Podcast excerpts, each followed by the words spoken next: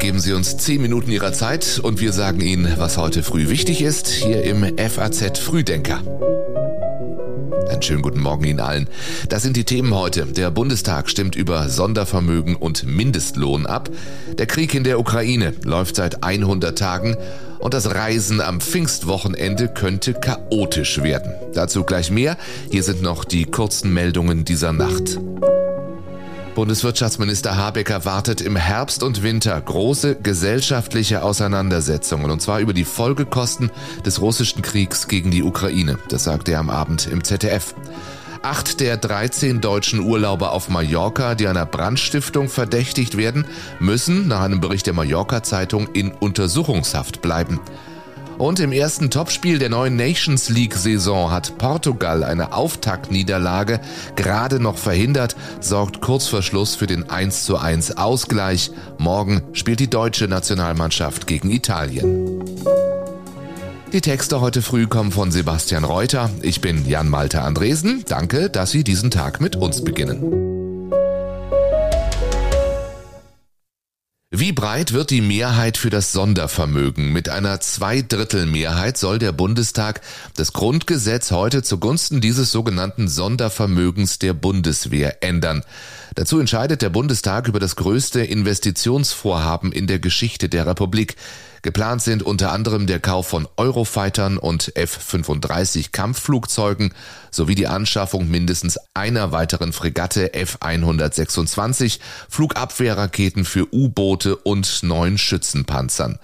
Unterdessen hat CDU-Chef Friedrich Merz die Debatte über die Rückkehr zur Wehrpflicht wiederbelebt. Auf einer Veranstaltung des WDR sagte er, Ich habe gesagt, ich kann mir das vorstellen, freiwillig in jedem Falle, verpflichtend vielleicht auch, eine allgemeine Dienstpflicht mit der Möglichkeit natürlich auch in der Bundeswehr den Dienst zu leisten, aber auch THW, Deutsches Rotes Kreuz, Hilfsorganisation. Mein Eindruck ist, die Bevölkerung ist bereit, sich diesem Thema zuzuwenden, so wie nie zuvor. Die CDU will zu diesem Thema auf ihrem Parteitag im September eine Entscheidung treffen. Außenministerin Annalena Baerbock sagte, die Debatte sei eine Diskussion aus dem letzten Jahrhundert. Auch die SPD zeigte sich zur Wehrpflicht klar ablehnend. Es ist ein trauriges Jubiläum. Genau 100 Tage tobt jetzt der Krieg in der Ukraine und nichts deutet auf ein baldiges Ende dieses Konflikts hin. Die Lage im Osten des Landes spitzt sich zu. Russische Truppen haben Erfolge. Auch deswegen sagt NATO-Generalsekretär Stoltenberg abermals einen noch langen Krieg voraus. This war has now become a war of attrition, uh, where the Ukrainians are paying a high price. Uh, for uh, defending their own country on the battlefield, but also where we see that Russia is uh, uh, in einem Gastbeitrag für die FAZ hat sich Polens Ministerpräsident Morawiecki besorgt darüber geäußert, ob Europa auch weiterhin Einigkeit gegen Putins Aggression in der Ukraine zeigen werde. Täglich müssen sich die Ukrainer fragen, ob sie wirklich auf das freie und demokratische Europa zählen können, ob Waffenlieferungen rechtzeitig eintreffen, schreibt Morawiecki.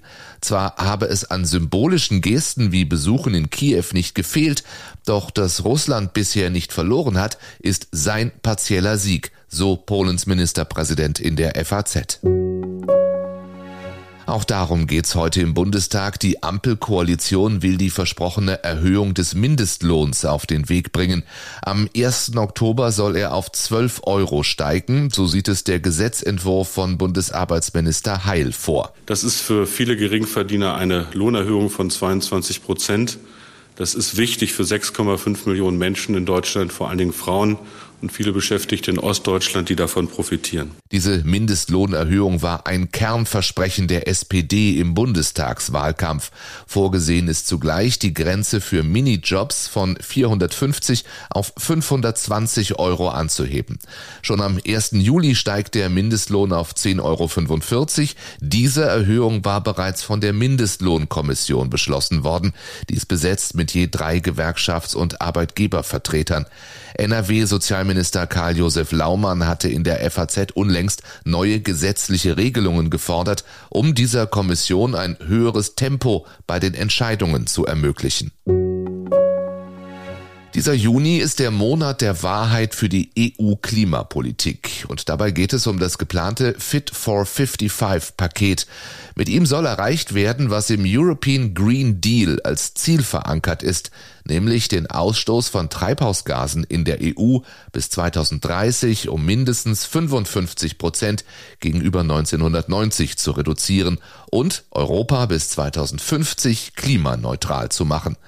Die französische EU-Ratspräsidentschaft will das gesamte Paket im Ministerrat der Staaten in diesem Monat abschließen. Deswegen wird das EU-Parlament kommende Woche zunächst darüber abstimmen, ob es den Vorschlag der EU-Kommission zum Ende des Verbrenners 2035 überhaupt mitträgt. Eine kontroverse Abstimmung steht auch über die Zukunft des Emissionshandels und über die Einführung der CO2-Grenzabgabe an. Lesen Sie mehr dazu online auf faz.net. Den Link finden Sie wie alle anderen in den Show Notes. Gestern schon haben sich die EU-Verkehrsminister einstimmig hinter neue Vorgaben für den Ausbau der Ladeinfrastruktur gestellt. Die Mitgliedstaaten werden damit verpflichtet, bis 2025 an ihren Schnellstraßen im Abstand von 60 Kilometern Ladestationen mit einer bestimmten Mindestleistung einzurichten. Wie chaotisch wird das Reisen jetzt an Pfingsten? Wie viele zusätzliche Fahrgäste alleine wegen des 9-Euro-Tickets über Pfingsten in die Bahnen steigen wollen, ist offen. Die Deutsche Bahn rechnet jedoch mit immens hoher Auslastung, besonders auf touristischen Strecken an die See oder in die Berge, sowie zu den Open-Air-Festivals Rock am Ring und Rock im Park. Und das ist nicht das einzige Problem am Wochenende. Gleichzeitig bauen wir auch in diesem Zeitraum, denn wir müssen das Netz fit machen, die Schieneninfrastruktur Infrastruktur. Wichtig aber für unsere Fahrgäste, all diese Veränderungen im Fahrplan durch Bauarbeiten sind schon in die Fahrplanmedien eingearbeitet. Wir empfehlen vor der Reise nochmal im Internet die gebuchte Verbindung zu checken. Und ein guter Tipp ist auch, nochmal in die Auslastungsanzeige auf bahn.de oder im DB Navigator zu schauen. Sagt Bahnsprecher Achim Staus. Autofahren wird auch nicht leichter. Der ADAC rechnet an Pfingsten mit erhöhtem Verkehrsaufkommen. Außerdem starten einige Bundesländer wie Mecklenburg-Vorpommern, Bayern und Baden-Württemberg in die Ferien. Dass es wegen des seit dieser Woche geltenden Tankrabatts zu noch mehr Autos auf den Straßen kommt, glaubt der ADAC indes nicht. Und wenn wir noch aufs Wetter schauen, die Aussichten für das verlängerte Wochenende sind für viele Teile Deutschlands eher durchwachsen. Zwar wird es mit bis zu 24 Grad sommerlich warm, jedoch drohen vor allem im Westen und Südwesten immer wieder Regen und zum Teil kräftige Gewitter. Sonniger wird es zumindest am Freitag und Samstag im Osten. In dieses lange Pfingstwochenende geht es mit einem ganz besonderen Tennisspiel. Im Halbfinale der French Open will Alexander Zverev heute den Spanier Rafael Nadal besiegen. Für den ist das Tennisstadion in Paris aber so etwas wie sein Wohnzimmer. 13 Mal hat Nadal die French Open bereits gewonnen. Die Zuschauer in Paris lieben ihn. Heute hat er auch noch Geburtstag, allerdings einen ledierten linken Fuß. Umso größer ist die Angst der Fans, dass sein diesjähriger Auftritt der letzte sein wird und Rafael Nadal seine Karriere demnächst beendet. Zverev stand erst einmal in einem Grand Slam Finale und er äußerte sich vor diesem Halbfinale gegen Nadal ehrfurchtsvoll über den Spanier. Eine größere Aufgabe als gegen Rafa hier in Paris gibt es nicht. Wie geht es weiter nach dem Abgang von Sheryl Sandberg im Facebook-Mutterkonzern Meta? Auch das ist Thema im FAZ Frühdenker Newsletter und im FAZ Podcast für Deutschland. Metaverse, digitale Hoffnung oder Endzeitvision heißt die aktuelle Folge und die gibt's überall, wo es Podcasts gibt. Den Link auch in unseren Show Notes. Ich wünsche Ihnen ein erholsames, ein hoffentlich auch für Sie langes Pfingstwochenende und wenn Sie auch nach Pfingsten morgens früh immer besser informiert sein wollen, dann empfehle ich Ihnen natürlich den FAZ Frühdenker. Und wir hören uns dann Dienstag wieder um 6 Uhr morgens. Bis dahin, alles Gute.